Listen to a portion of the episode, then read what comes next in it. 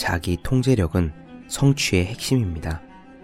자신을 통제할 수 없는 사람은 일과 공부에서 성공하지 못할 뿐 아니라 인간으로서도 좋은 인간이 되기 어렵습니다. 자기 통제에 대해서 2012년 네덜란드의 심리학자들은 흥미로운 결과를 발표했습니다. 이들에 따르면 자기 통제의 핵심은 참는 것이 아니라 참지 않는 것에 있었습니다. 보다 정확하게 표현하자면 참아야 할 일을 만들지 않는 것입니다. 이를테면 회식 자리에서 과식하지 않으려 애쓰지 말고 아예 회식 자리를 만들지 말라는 뜻입니다. 마시멜로를 집어먹지 않고 얼마나 견딜 수 있는지가 성공 가능성과 직결된다는 만족 지연 실험은 널리 알려져 있습니다. 그런데 후속 연구에서 만족 지연 시간을 비약적으로 늘릴 수 있는 힌트가 밝혀졌습니다. 힌트는 두 가지. 첫째, 마시멜로 통에 뚜껑을 덮어놓기만 해도 아이들이 견디는 시간은 현저하게 늘어났습니다. 그리고 둘째, 아이들에게 다른 재미있는 생각을 하도록 유도하자 견디는 시간이 대폭 늘어났습니다. 이 실험은 네덜란드의 연구 결과와 일맥상통합니다. 즉, 통제 대상과 정면으로 싸우지 말고 슬쩍 자리를 피하는 편이 현명하다는 것입니다. 끊기 어려운 습관이 있거든 그저 뒤돌아 앉아 봅시다. 시선을 다른 곳에 두고 생각을 다른 것으로 채웁시다. 그것이 자신을 통제하는 가장 쉬운 비결입니다. 365 공부 비타민 자신을 통제하는 가장 쉬운 비결의 한 대목으로 시작합니다.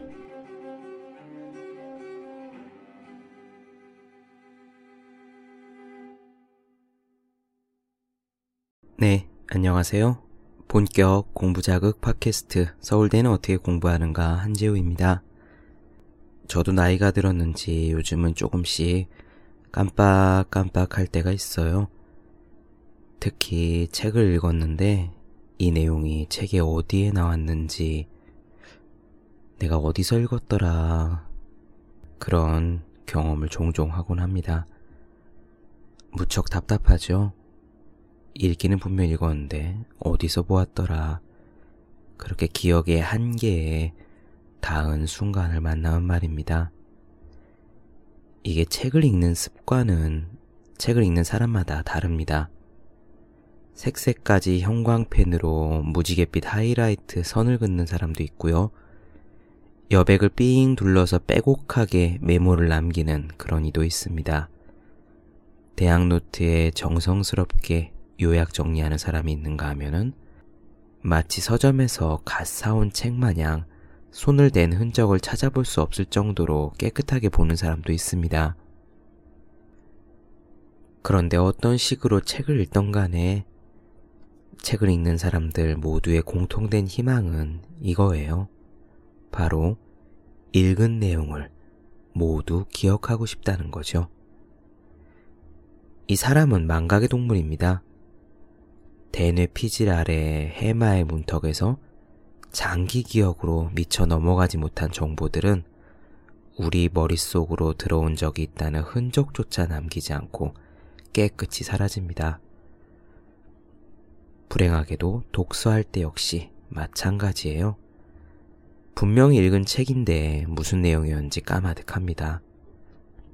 주인공 이름조차 가물가물한 경우는 말할 것도 없고, 아예 책 제목조차 낯선 일도 가끔씩 있습니다.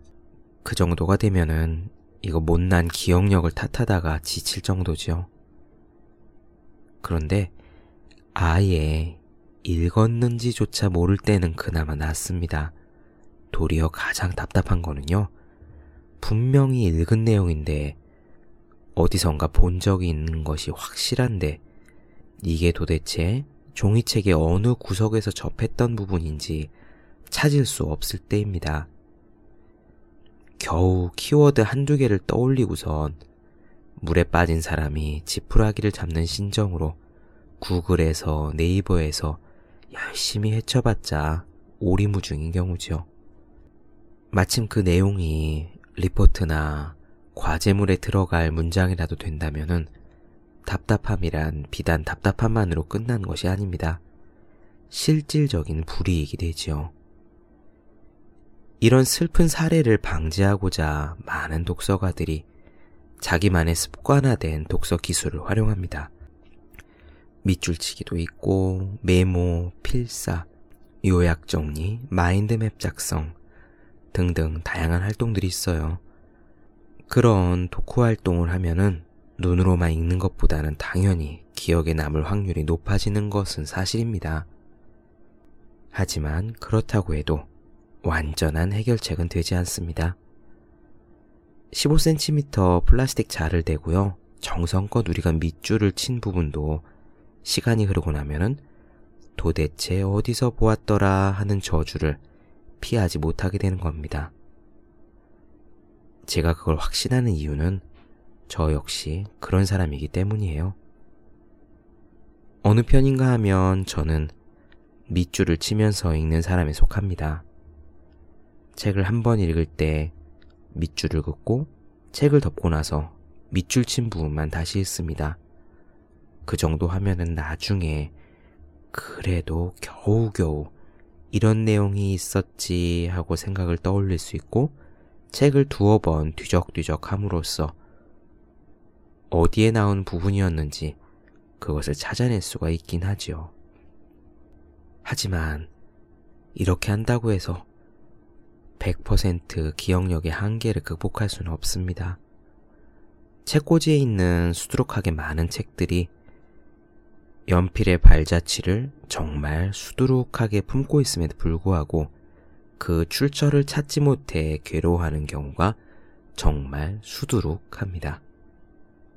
설사 독서 노트를 비롯해서 보다 시간이 많이 들어가는 다른 방법을 쓰더라도 이게 관리가 안 된다는 문제에 있어서는 똑같은 현상이 발생합니다. 제가 대학 시절에 한글 파일로 저장해 두었던 독서 요약 자료들이 있는데요. 그 많은 자료들이 하드디스크 고장으로 깨끗하게 사라졌습니다. 대학 노트에 일기장처럼 쓴 글들은 이미 먼지가 가득 앉아서 읽어보려면 대청소부터 해야 될 거고요. 요약하자면 이런 이야기입니다. 독서에 있어서 기억의 한계를 극복하기 위해서 지금까지 해왔던 노력들은 모두 지극히 불완전했다는 거죠. 그런데 IT 기기의 발달로 정보 처리 능력이 인류 역사상 그 어느 시기보다 눈부시게 발전한 지금, 드디어 우리에게도 희망이 생겼습니다. 스티브 잡스에게 감사해야 할 일입니다. 비록 100% 완전하지는 못하더라도 기존의 문제점들을 상당히 해결할 만한 프로그램이 나왔습니다. 어디서나 쓸 수 있는 노트, 바로 에버노트입니다. 오늘 저는 에버노트에 대한 이야기를 조금 나누어 보겠습니다. 에버노트란 무엇일까요? 뭐 이미 에버노트를 알고 사용하시는 분들이 많이 있죠. 그분들은 에버노트를 독서 노트로 활용할 수 있구나라는 정도만 캐치하시면 될 겁니다. 하지만 스마트폰과 PC를 쓰면서 아직 에버노트를 활용하지 않는 분들은 제가 말씀드리는 이 내용이 오늘 바로 이 방송이 적지 않은 도움이 되실 것이라 생각합니다. 에버노트는 프로그램입니다. 메모 도구로 기능하는 어플리케이션 앱입니다. 로고가요, 초록색 정사각형 안에 코끼리의 옆 얼굴이 그려져 있습니다. 그 로고를 한 번 보면은 잊기가 힘들 정도로 인상적이고 아주 예쁩니다. 위키피디아에서요, 에버노트를 찾으면은 이런 정보가 나와요. 에버노트는 2008년 출시된 메모용 스마트폰 애플리케이션이다. 구글 크롬, 파이어폭스, 아이폰, 안드로이드, 윈도우, OS와 같은 다양한 플랫폼에서 실행된다. 한 기기에서 메모를 작성할 경우 다른 플랫폼끼리 메모 동기화가 가능하다. 녹음, 파일 첨부, 사진 저장, 메모에 대한 위치 정보 추가, 태그 작성, 키워드에 따른 메모 검색 등등 여러 가지 기능을 제공한다. 노트 애플리케이션 분야 세계 점유율 1위를 점하고 있으며 2014년 5월 에버노트사는 자사의 블로그를 통해 1억 명의 사용자를 돌파했다고 발표했다. 그리고 에버노트 회사는요, 그 홈페이지에서 자신들의 비즈니스를 조금 더 간명하게 소개하고 있어요. 에버노트는 캘리포니아 레드우드 시티에 본사를 두고 있는 독립적인 민간 기업입니다. 에버노트는 휴대폰, 태블릿, 컴퓨터를 넘나들며 작업할 수 있는 하나의 업무 공간으로서 방해 없이 글을 쓰고 정보를 모으고 필요한 자료를 찾고 아이디어를 세상에 보여줄 수 있는 장소입니다. 요컨대요. 에버노트를 한마디로 정의하자면 이렇습니다. 스마트폰, 태블릿 PC, 일반 PC 등 우리가 매일 사용하는 거의 모든 기기에서 활용이 가능한 공짜 메모장. 왜 에버노트를 사용해야 될까요? 문화심리학자 김정훈 교수의 에버노트 예찬론 한 조각을 빌려오겠습니다. 그는 창조는 편집이다 라는 슬로건으로 많은 사랑을 받은 저서 에디톨로지에서 자신의 데이터베이스 관리 노하우로 단연 에버노트의 사용을 꼽았습니다. 에디톨로지에 나오는 내용입니다. 여타 포털 사이트의 메모 프로그램이나 다양한 앱이 있지만 내 경험으로는 에버노트가 최고다. 에버노트는 내가 사용하는 모든 IT 기기에서 동기화시켜 사용할 수 있다. 남의 컴퓨터에 들어가 사용할 수도 있다. 급할 때 최고다. 웬만한 텍스트 작업도 큰 불편 없이 할 수 있다. 글을 쓸 아이디어가 부족할 때면 이런저런 검색 놀이로 시간을 보낸다. 내 에버노트에는 현재 수천 개의 노트가 저장되어 있다. 이어령 선생과 대화하다 보니 선생의 에버노트에는 1만 4천 개의 노트가 저장되어 있단다. 80노인의 데이터베이스다. 정말 많이 부끄러웠다. 자, 우리는 독서 활동에만 초점을 맞추어 생각해 볼까요? 독서에 있어서 기억의 한계란 도대체 어디서 보았더라 하는 문제입니다. 지금까지 제가 읽은 책의 정보, 인용할 만한 문장, 특정 사례나 특별한 에피소드들을 한 군데에 고스란히 모아두었다가 필요할 때 간단한 검색으로 탁탁 끄집어낼 수만 있으면 그런 문제는 깨끗이 사라집니다. 그러므로 결국 요구되는 것은 두 가지 작업입니다. 첫째, 책의 내용을 쉽게 옮길 수 있을 것. 둘째, 검색을 통해서 필요한 내용을 쉽게 찾아낼 것. 에버노트는요, 모든 기기에서 구동되고 즉시 동기화가 되며 로그인만 하면 남의 기기에서도 텍스트 작업이 가능합니다. 하다못해 회사에서 일을 하다가요, 퇴근하고 밤에 PC방에 가요. PC방에서 에버노트 프로그램만 다운받으면 낮에 일하던 작업을 바로 이어서 할 수도 있습니다. 그러니 책의 문구나 아이디어를 언제 어디서든 옮겨 적는 데는 아무 문제가 없죠. 그리고 또한 자체 검색 기능이 있습니다. 단어 하나를 입력해도 그 단어가 삽입된 모든 파일을 즉시 찾아줍니다. 노트로 만들어둔 적이 아예 없으면 모르되 한 번 만들어 놓은 노트의 내용을 까맣게 잃어버릴 일은 거의 없습니다. 아, 에버노트에서는 파일을 노트라고 불러요. 다시 말하면 이런 이야기입니다. 책에서 밑줄 친 부분을 키보드를 두드려서 에버노트에 옮겨 넣는 수고만 부지런히 한다면 언제든 그것을 손쉽게 찾아낼 수 있다는 의미입니다. 이런저런 밑줄들을 틈틈이 시간 날 때마다 동네 마실 다니듯 구경할 수 있는 것은 덤이에요. 이 정도면 읽은 책의 내용을 정리하는 도구로 에버노트를 쓸만하지 않을까요? 독서 습관의 유용성 면에서 둘째가라면 진짜 서러울 정도예요. 그렇다면 에버노트를 어떻게 사용하는 것이 좋을까요? 시중에는 에버노트 전문가들이 내놓은 에버노트 활용법 책들이 여러 종 있습니다. 단번에 고급 수준의 에버노트 user가 되려면 그런 책을 참고하는 것도 좋을 거예요. 하지만 블로그나 유튜브처럼 무료 콘텐츠를 찾더라도 평범한 독서가들이 에버노트를 활용하는 데 필요한 사용법 정도는 얼마든지 얻을 수 있습니다. 아니요. 에버노트의 초록색 로고 앞에서 어쩔 줄 몰라 우왕좌왕 하지 말고요. 일단 당장 다운로드를 받아보세요. 아이폰 이후 IT 기기들과 프로그램들은 직관적인 인터페이스를 갖추는데 많은 공을 들였습니다.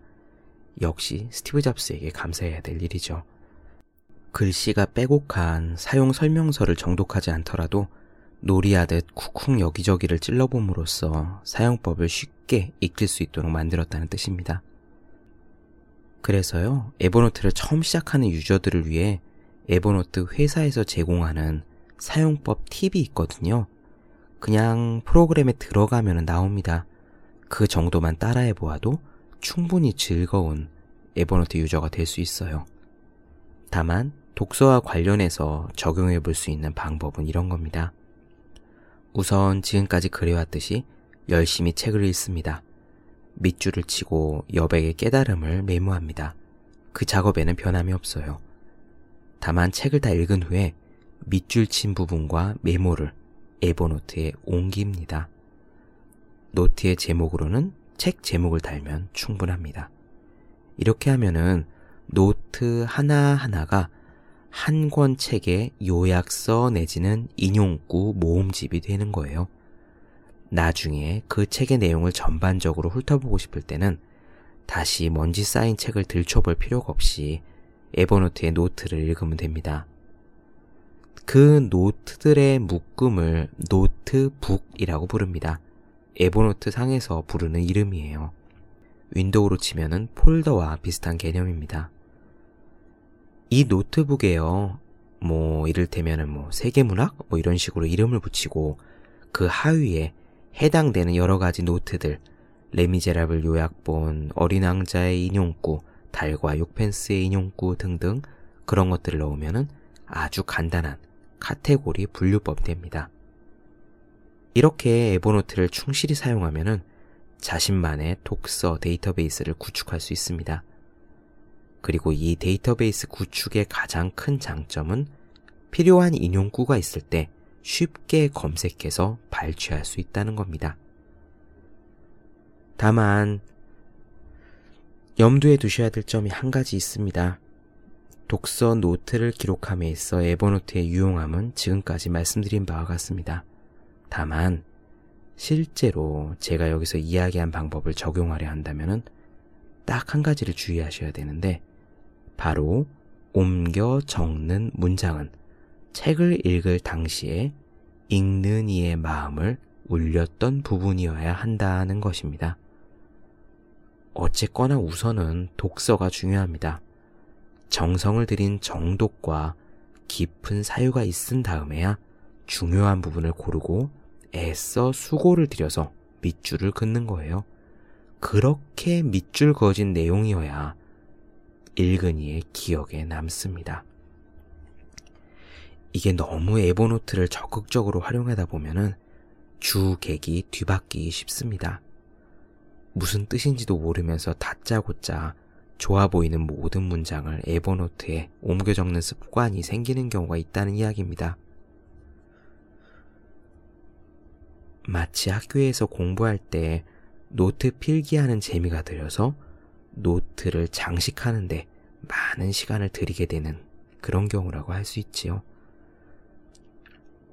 더 많은 내용을 에버노트라는 나만의 보물 창고에 쌓아두고 싶은 마음은 물론 10분 이해가 가지만 불행하게도요, 그렇게 작성한 노트는 거의 의미가 없습니다. 왜냐하면은 어디서 보았더라 하기 이전에요. 그런 내용이 있었다는 사실조차 떠올리지 못할 수 있기 때문이에요. 정독과 사유가 전제되지 않은 수천 수만 개의 노트는 마치 사놓기는 하고 읽지는 않는 세계 문학전집이나 마찬가지입니다.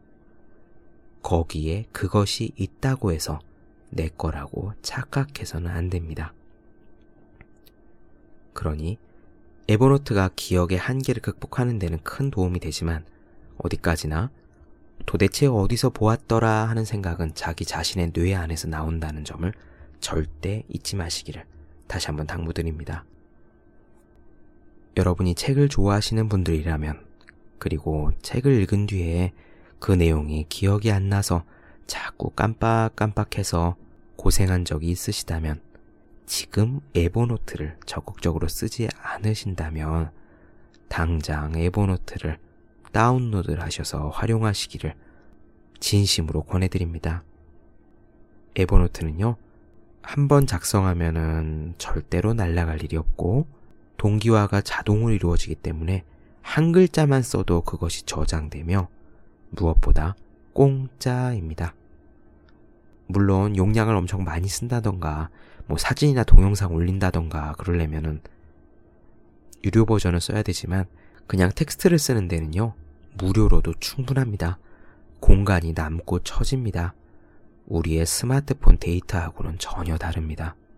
여러분이 무라카미 하루키가 돼서 하루에 18시간씩 계속 글을 쓴다고 해도 에버노트 무료 버전이면 충분할 겁니다. 거기에 아이유나 설현 사진을 클리핑하지만 않으시면 됩니다. 며칠 전에 박제가에 대해서 책을 읽다가 인상 깊은 구절이 있었어요. 그 박제가는 조선 후기 실학자죠. 규장각에서 검서관으로 근무했던 서울 출신의 학자입니다. 우리 옛날에 고등학교 때 실학자 그리고 북학파로 교과서에서 배운 적이 있죠. 그 박제가가 중국어도 잘하고 만주어도 잘하고 아, 그러니까 만주 말하고 저기 북경 말하고 뭐 다 잘했나 봐요. 그리고 워낙 수재기도 하니까 조정의 신임을 받아서 중국을 세 번인가 다녀왔답니다. 그리고 중국 다녀온 그 경험들, 보고 들은 것들을 모아서 북학의라는 책을 쓰고 그 북학의는 우리가 고등학교 시간에 지문으로 본 적도 있을 거예요. 박제가가 중국에 있을 때 그 북학의에 쓸 내용들을 담기 위해서 항상 메모를 하고 돌아다녔답니다. 기왓장이건 수레건 사람들이 변속관에서 그 그거 있잖아요. 음, 아우 이 아침에 방송을 들으시는 분들이 있어서 이 딱 표현하기가 하여튼 그 변속관에 있는 그거 그것들을 어떻게 차곡차곡 모아서 벽돌 모양으로 쌓아놨답니다. 중국에서 그것들을 그 벽돌 모양으로 쌓아진 것을 이제 퇴비로 밭에다가 주는 거죠. 그런 장면들을 하나하나 다 기록을 해놨답니다. 어떻게 기록을 했을까요? 박제가는 항상 붓과 종이를 가지고 다녔다고 합니다. 책에 나오는 그 구절을 읽으면서 등에는 짐을 지고 손에는 종이를 들고 입에는 붓을 물고 다니면서 틈틈이 붓글씨로 무언가를 메모하는 박제가의 모습을 떠올려 보았습니다. 사실 박제가는 아주 어렸을 때부터 메모의 달인이었다고 했어요. 다섯 살 아주 어린 때부터 붓을 입에 물고 다녔고, 당시 조정 승정원에서 일하던 아버지가 종이를 박제가에게 아들에게 가져다 주자 박제가는 어렸을 때부터 그 종이를 A4 용지 절반만한 사이즈로 잘라서 메모 수첩으로 사용했답니다. 책을 읽다가 기억할 만한 게 있으면 거기다 적어두고 외웠다고 하죠. 박제가의 집에는요, 그가 메모한 종이들로 가득한 상자가 있었다고 해요. 그 박제가의 글을 읽으면서 에보노트를 떠올렸습니다. 박제가가 만약 지금 살아있어서 이 에보노트라는 것이 있다는 사실을 알면은 얼마나 좋아했을까요? 종이 뭉치에 붓으로 그리고 중국 여행길에 메모를 했던 박제가입니다. 우리는 그 박제가보다 훨씬 더 메모하기 좋은 환경에 살고 있어요. 다만 그 키보드 옮겨 적는 게 그 수고로움이 귀찮아서 꼼꼼히 옮겨 놓지 않고 있는 것 뿐이죠. 제 에버노트에도 노트가 한 3,000개 정도 있는 것 같은데 새해에는 더욱 부지런하게 노트를 채워봐야겠습니다. 저도 더 열심히 공부해야죠. 네. 본격 공부자극 팟캐스트 서울대는 어떻게 공부하는가? 오늘은 에버노트와 메모에 대한 이야기를 나눠보았습니다. 더 많은 이야기가 궁금하신 분들, 그리고 의문사항 있으신 분들은 네이버 블로그 허생의 즐거운 편지를 찾아주시면 되겠습니다. 그리고 새해에도 역시 공부하시는 모든 분들은 인터넷에서 보기만 해도 공부하고 싶어지는 365 공부 비타민을 검색 구입하셔서 옆에 고양이처럼 마련해 두시고 공부하는 틈틈이 쓰다듬어 주시면 감사하겠습니다. 예, 오늘은 여기까지 하겠습니다. 다음 시간에 또 뵙도록 할게요. 여러분 모두 열심히 공부하세요. 저도 열심히 하겠습니다.